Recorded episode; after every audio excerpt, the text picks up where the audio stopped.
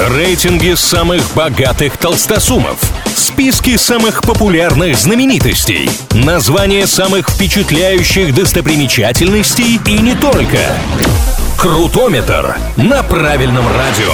Как известно, все познается в сравнении, и для этого составляются разные рейтинги, а мы с ними разбираемся. Эксперты обновили международный рейтинг стран по уровню владения английским. Это ежегодный топ, в который попадают государства, для которых английский не родной язык. Для того, чтобы распределить места, аналитики проводят специальное тестирование, а вот как выбирают участников теста, что-то не сообщается. Предлагаем пробежаться по списку и, конечно, познакомиться с лидерами. На низших позициях расположились Йемен, Южный Судан и Конго. Но в целом специалисты отмечают, что уровень владения английским в мире растет.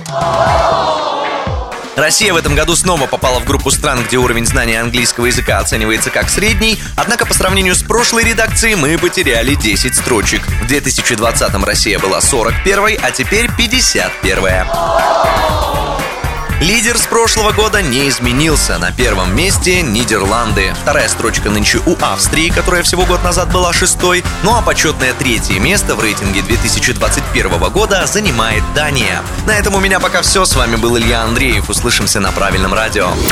Крутометр на правильном радио.